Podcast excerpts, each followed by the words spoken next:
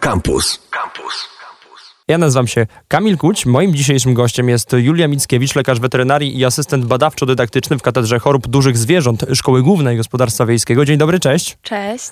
No, skoro już zaczynamy od chorób dużych zwierząt i jeszcze przed tą rozmową przeprowadziliśmy bardzo szerokie rozmowy na temat koni, to moim pierwszym pytaniem będzie... Bo jesteś lekarzem weterynarii, tak? Bo to teraz musimy to podkreślić, że tak. Nie weterynarzem. Nie weterynarzem. Nie wolno używać tego określenia. Znaczy, tak, ja jestem dosyć liberalna, jeśli o to chodzi. Nie będę się obrażać, oczywiście, ale sporo osób tutaj powołuje się na korzenie słowa weterynarz, które odnoszą się do hodowcy zwierząt, a nie lekarza. I tutaj to jest, zdaje się, pochodzenia greckiego i jest takie określenie w Grecji nawet iatros weterynarios. I iatros to jest lekarz weterynarii, czyli lekarz, który zajmuje się leczeniem tych hodowlanych zwierząt. Czyli, ale upewnijmy się tutaj, wiem, że prawdopodobnie tak jest, jak ktoś leczy koty i psy albo konie i lamy, to też będzie lekarzem weterynarii. Tak czy inaczej, tak. Nie ma to żadnego już znaczenia. Te czasy, kiedy weterynarze, kiedy lekarze weterynarii zajmowali się tylko tym, co przynosiło jakby profit, ten właśnie taki spożywczy czy jakiś materiałowy, to minęły. Teraz też lekarze weterynarii. Ten sam dyplom uprawnia nas też do leczenia i małych zwierząt towarzyszących, psów, kotów, chomików, świnek morskich, kawi domowych. Nie świnek morskich, kolejna sprawa, ale dokładnie. Co i koni, czy świń, czy właśnie, czy owiec i krów, bydła. A to nie jest tak, że w przypadku dużych zwierząt te różnice są już tak duże, że na przykład metody leczenia są zupełnie inne, takich psów, czy na przykład koni? Psów i koni akurat tutaj, jeśli chodzi o konia, koń jest traktowany jako takie zwierzę gdzieś z pogranicza tych zwierząt gospodarskich, bo wiadomo, też służyło gospodarstwu, czy właśnie jako siła pociągowa, czy też w niektórych regionach, wiadomo, je się mięso końskie, ale też jest zwierzęciem towarzyszącym. Czyli rozpatrujemy tutaj ten aspekt, czy to jest właśnie tylko ekonomiczne, jego potrzeby, znaczy czy spełnia ekonomiczne potrzeby swojego właściciela, czy jest też tym zwierzęciem do kochania i do zapewniania towarzystwa. Tak jak właśnie pies. To mamy, niestety jakby, kiedy spojrzymy na to tak z tyłu, to wychodzi na to, że po prostu te jakby zwierzęta nam służą do spełniania naszych potrzeb. Ale wiadomo, że na co dzień jakby nie postrzegamy tego w ten sposób. Na co dzień myślimy o tym właśnie, o naszej relacji. Jeśli chodzi o te zwierzęta towarzyszące, to ta relacja człowiek-zwierzę jest ważna. Leczenie konia jest trudniejsze niż leczenie psa, czy łatwiejsze? Ma swoje na pewno utrudnienia, którym pierwszym z takich utrudnień jest na pewno waga konia, która przynajmniej 10-krotnie przekracza wagę psa, a jeśli piesek jest malutki, to i 100-krotnie. Więc to jest duży problem. Idą za tym też spore koszty, bo i zakwaterowanie tego konia, i dawki użytych leków, to wszystko i ilość osób do obsługi danego pacjenta. Też wydaje mi się, że nawet te narzędzia powinny być chyba inne. Lepiej skonstruowane. No właśnie, nie wiem. Nie zawsze. Tutaj taka ciekawostka, że jeśli chodzi o na przykład termometr, którym mierzymy temperatury i wiadomo, gdzie je mierzymy. Tak. Taki sam jest dla świeżo narodzonego kociaka, jak dla tego 500-kilogramowego konia. A to ciekawe. Tak, więc za każdym razem, kiedy koń marudzi, że mierzy mu temperaturę, to myślę, że koń marudzi, ty marudzisz, a kot wczoraj tym samym termometrem był mierzony. Dokładnie. Może nie tym samym, bo jednak gdzieś indziej je tam trzymamy, ale dobra, nie. Dobra. To tak już bardziej, mniej tak leczniczo może, czy konie są wdzięcznymi zwierzątkami? W sensie, że tak jak piesek, że tam doskonale potrafi okazać wszystkie swoje emocje i w ogóle, czy nie? Jest cała nauka związana z behawiorystyką koni. One mają swój sposób na pokazywanie emocji, to prawda. Natomiast tak jak już rozmawialiśmy trochę wcześniej, to gdybym miała porównać konia do któregoś z tych małych zwierząt, które są jakby popularne dla mieszkańca miasta, to raczej kot. Chociaż do kotka, taki reagujący na komendy. ale... Ale jak się wytresuje kota, chyba też się da. Tak.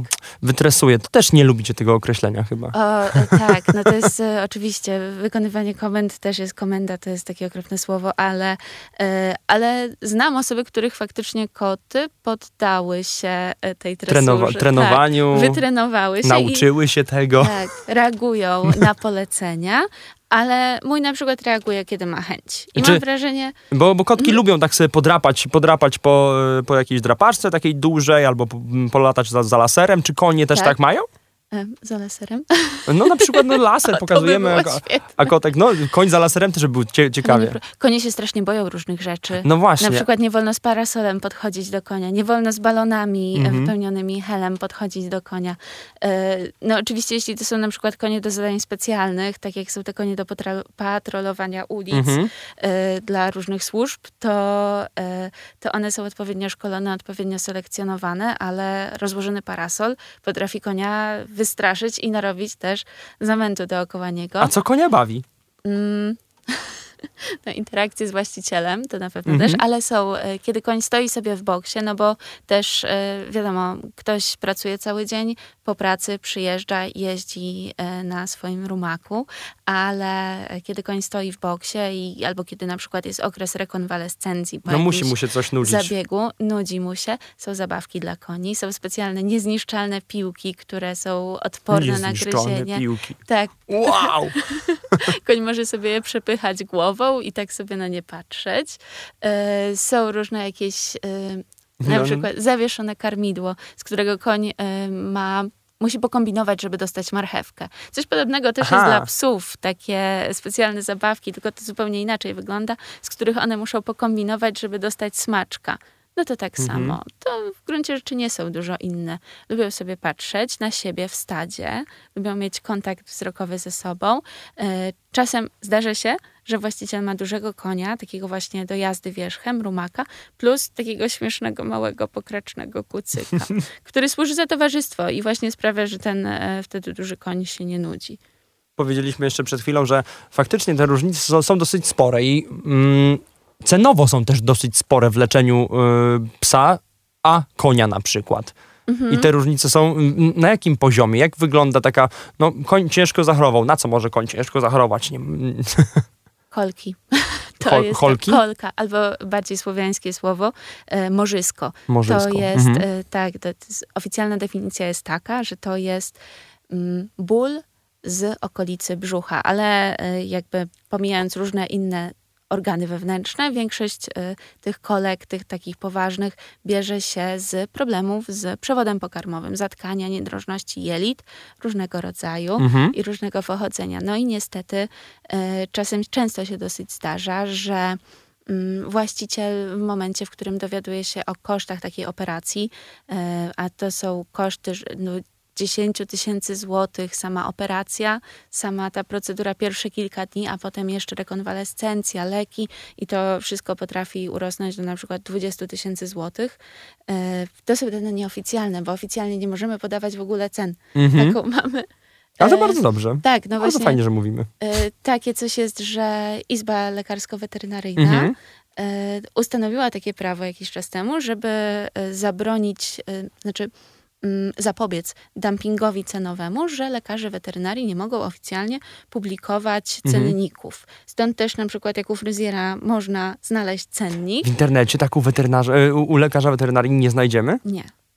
Nie, bo to już jest miejsce publiczne i bardzo rzadko się zdarza. Ja wiem, bo kiedyś właśnie próbowałem nawet dojść w internecie mniej więcej. To jak oczywiście cenę mniej więcej znajdę, ile coś mniej więcej kosztuje, ale bezpośrednio w klinice, której na przykład chcę coś zrobić, nie ma takich możliwości. Dopiero się dowiaduję na miejscu.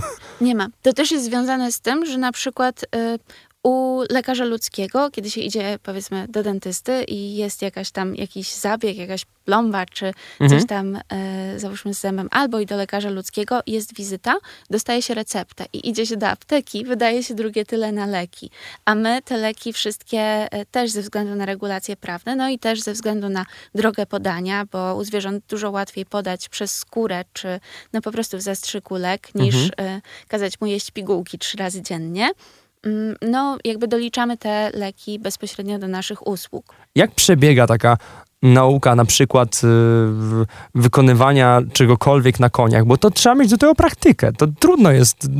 No nikt tak nie ma. Nawet jak się uczymy na psach, to nigdy nie będzie takiego porównania, że na koniu będzie identycznie. No to prawda. Mamy zwierzęta dydaktyczne u nas na uczelni. Mamy też klinikę, w której są pacjenci. Natomiast część tych zabiegów, wiadomo, studencka ręka nie jest jeszcze do końca wprawna. Przeprowadzamy na tutaj, jakby to ująć eufemistycznie i tak, żeby co wrażliwszych słuchaczy nie przestraszyć, przeprowadzamy na częściach ciała, które odzyskujemy z rzeźni, które w normalnym przebiegu po prostu trafiłyby do utylizacji. No i na przykład ja prowadzę takie zajęcia, które polegają na tym, że... Julia teraz mrugnęła, tak. Więc wy to nie widzicie, ale to się stało. Tak, prowadzę zajęcia, na których uczymy się robić wkłucia dostawowe, czyli po prostu podawać lek bezpośrednio do torebki stawowej, a to jest bardzo wrażliwa struktura i jakieś podrażnienie, trafienie w złe miejsce może skończyć się inaczej niż był zamierzony proces leczenia, odwrotnie do zamierzonego efektu. Generalnie takie wkłucie się do torebki stawowej jest procedurą, która wymaga sporo doświadczenia, no i to doświadczenie studenci zdobywają właśnie ćwicząc na zwłokach, na resztkach z rzeźni. Te resztki po prostu stają się... I w swoich pracowniach, gabinetach, nie wiem jak to określić, macie jakieś takie miejsce, w którym przetrzymujecie to wszystko? Takie zbiory, w których możecie zajrzeć w każdym momencie i wyciągnąć sobie, dzisiaj potrzebuję takiego kopytka, takiego. Tak, zdobycie takich materiałów wymaga sporej, ze względu na regulacje, wymaga pewnej ścieżki prawnej, dużej ilości papierów, więc jak już nam się uda, mamy kolegę, który się tym zajmuje i jesteśmy mu wszyscy bardzo wdzięczni za to, że odwala tą robotę za nas. Trzymamy te zwłoki, te materiały do ćwiczeń trzymamy w mroźni. To jest takie pomieszczenie, mamy przy klinice całe pomieszczenie, mały domek wręcz, w którym jest w zasadzie 2 pokoje i w jednym z tych pokoi jest mroźnia, czyli cały mały pokoik z regałami, na których leżą te wszystkie preparaty, na których potem ćwiczymy. Trzeba pamiętać tylko, żeby na dzień przed wyjąć, żeby zdążyła odmarznąć. No tak, ojejku, przerażające. Właśnie dla przeciętnego słuchacza, mam wrażenie, może to się wydawać dramatyczne, wręcz drastyczne. Czy nie macie tak, że to was trochę znieczula przy dalszej pracy? Że już nie ma czegoś takiego, że ojejku, to jest żywe stworzenie. Na pewno. To jest istotna sprawa, żeby o tym pamiętać. Natomiast patrząc wstecz, porównując jakieś swoje poprzednie działania z tym, co dzieje się teraz, albo widząc właśnie studentów, jak trochę mają różne jeszcze odruchy zachowane, to tak, z biegiem czasu przychodzi znieczulica na te makabryczne różne widoki. Ale to jest chyba część jakby pracy każdego lekarza, każdej osoby związanej z medycyną, czy właśnie też z tymi zwierzętami gospodarskimi, bo kiedy się kolejny raz wchodzi do obory i znowu tam pachnie tak jak w oborze. No tak. Są te zwierzęta, stoją sobie tam. Dobra, nie, bo teraz będzie jakieś drastyczne rzeczy się... Drastycznego w oborach się nie dzieje po prostu. Są zwierzaki, jest dużo nawozu i ten nawóz jest wszędzie dookoła, wszystko jest nim zazwyczaj oblepione. Oczywiście tam się sprząta, ale zwierzęta mają swoje pomysły i cały czas chodzą w kółko. Nie wchodzą w kółko, bo to jest stereotypia, ale chodzą po prostu, wdeptują to i z powrotem to roznoszą. To po prostu robi się brudno. I do tego brudu też trzeba przywyknąć, a znowu następnego dnia albo 2 godziny później trzeba znowu być na uczelni w garsonce i z domytymi paznokciami uśmiechać się na zebraniu katedry. Tak, na pewno jakby weterynaria, ten cały proces studiów i potem pracy bardzo daje możliwość takiego przeżycia bardzo wielu i znalezienia się w wielu sytuacjach, które powiedzmy nie są takie oczywiste, nie są takie dla zwykłego śmiertelnika łatwe do znalezienia się w nich. Jak właśnie chociażby kiedy się jest w mieście, to wejście czy do obory, czy też praktyki rzeźniane, to też jest jakieś przeżycie, ale pomijając to, z tym nie mam na razie nic wspólnego i po studiach już nie chciałam mieć z tym dużo wspólnego, więc czy właśnie te mroźnie, te kończyny, te wszystkie części ciała i czy podczas operacji jakieś właśnie widoki, które dla osób oglądających chociażby w social media się zawsze cenzuruje, czy daje na szaro-biały filtr. No to wszystko podczas tych studiów i dalej podczas działań w zawodzie, no myślę, że jest zagwarantowane. Julia Mickiewicz, to o tym właśnie ona mówiła, więc definitywnie z twoich słów płynie coś takiego, że zachęcasz. Zachęcam. Jeśli ktoś jest zdecydowany, to zachęcam. Jeśli ktoś się waha, no to musi sobie przemyśleć, czy to na pewno, czy jest gotów, bo to jest...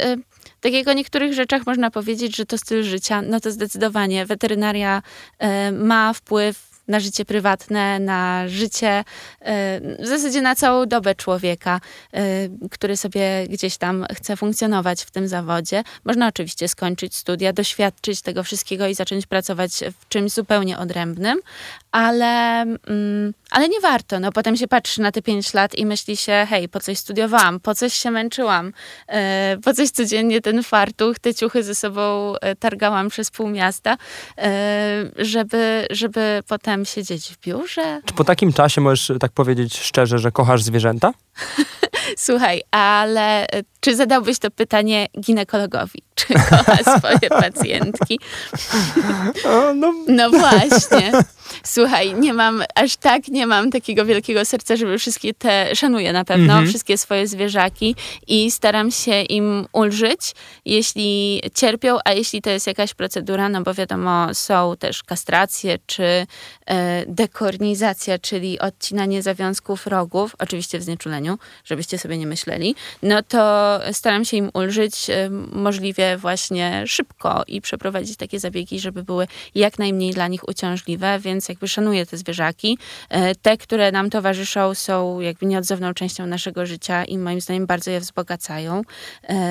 Natomiast te, które nam służą jako właśnie źródło różnych surowców, czy to do spożywczych, czy właśnie materiałów, no po prostu darzę je szacunkiem w ten sposób. I niech szacunek zostanie tutaj kluczem. Julia Mickiewicz, lekarz weterynarii, asystent badawczo-dydaktyczny w Katedrze Chorób Dużych Zwierząt Szkoły Głównej Gospodarstwa Wiejskiego, był naszym gościem w Naukącie. Dziękuję ci bardzo serdecznie. Dziękuję ci również. Słuchaj Radio Campus, gdziekolwiek jesteś.